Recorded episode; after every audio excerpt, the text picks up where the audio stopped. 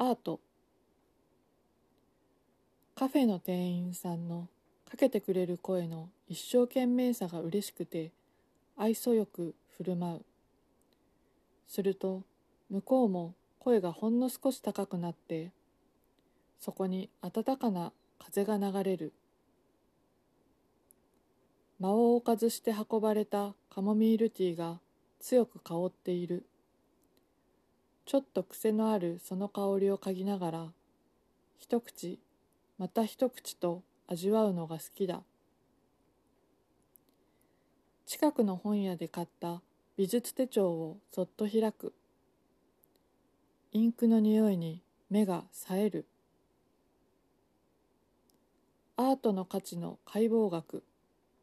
価格と価値はなぜ違うのかというテーマで今まさに興味のあるトピックだったので迷わず手にした。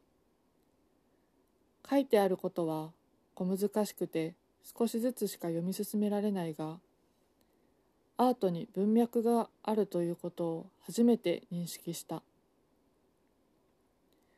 私の音楽に文脈はあるだろうか。いやそもそも文脈がなければアートとしての価値はないのだろうか。いやいやそういうことじゃない。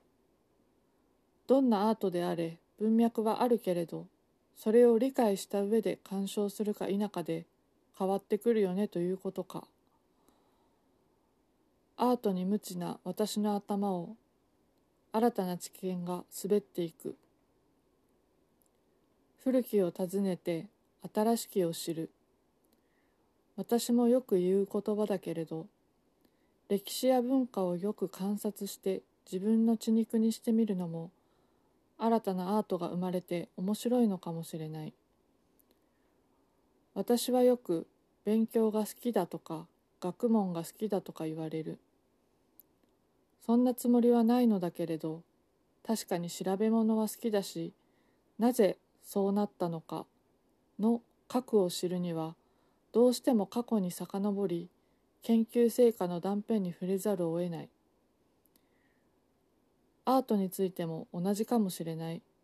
知ることで見える風景がきっとある。音楽を私はまだ知らない。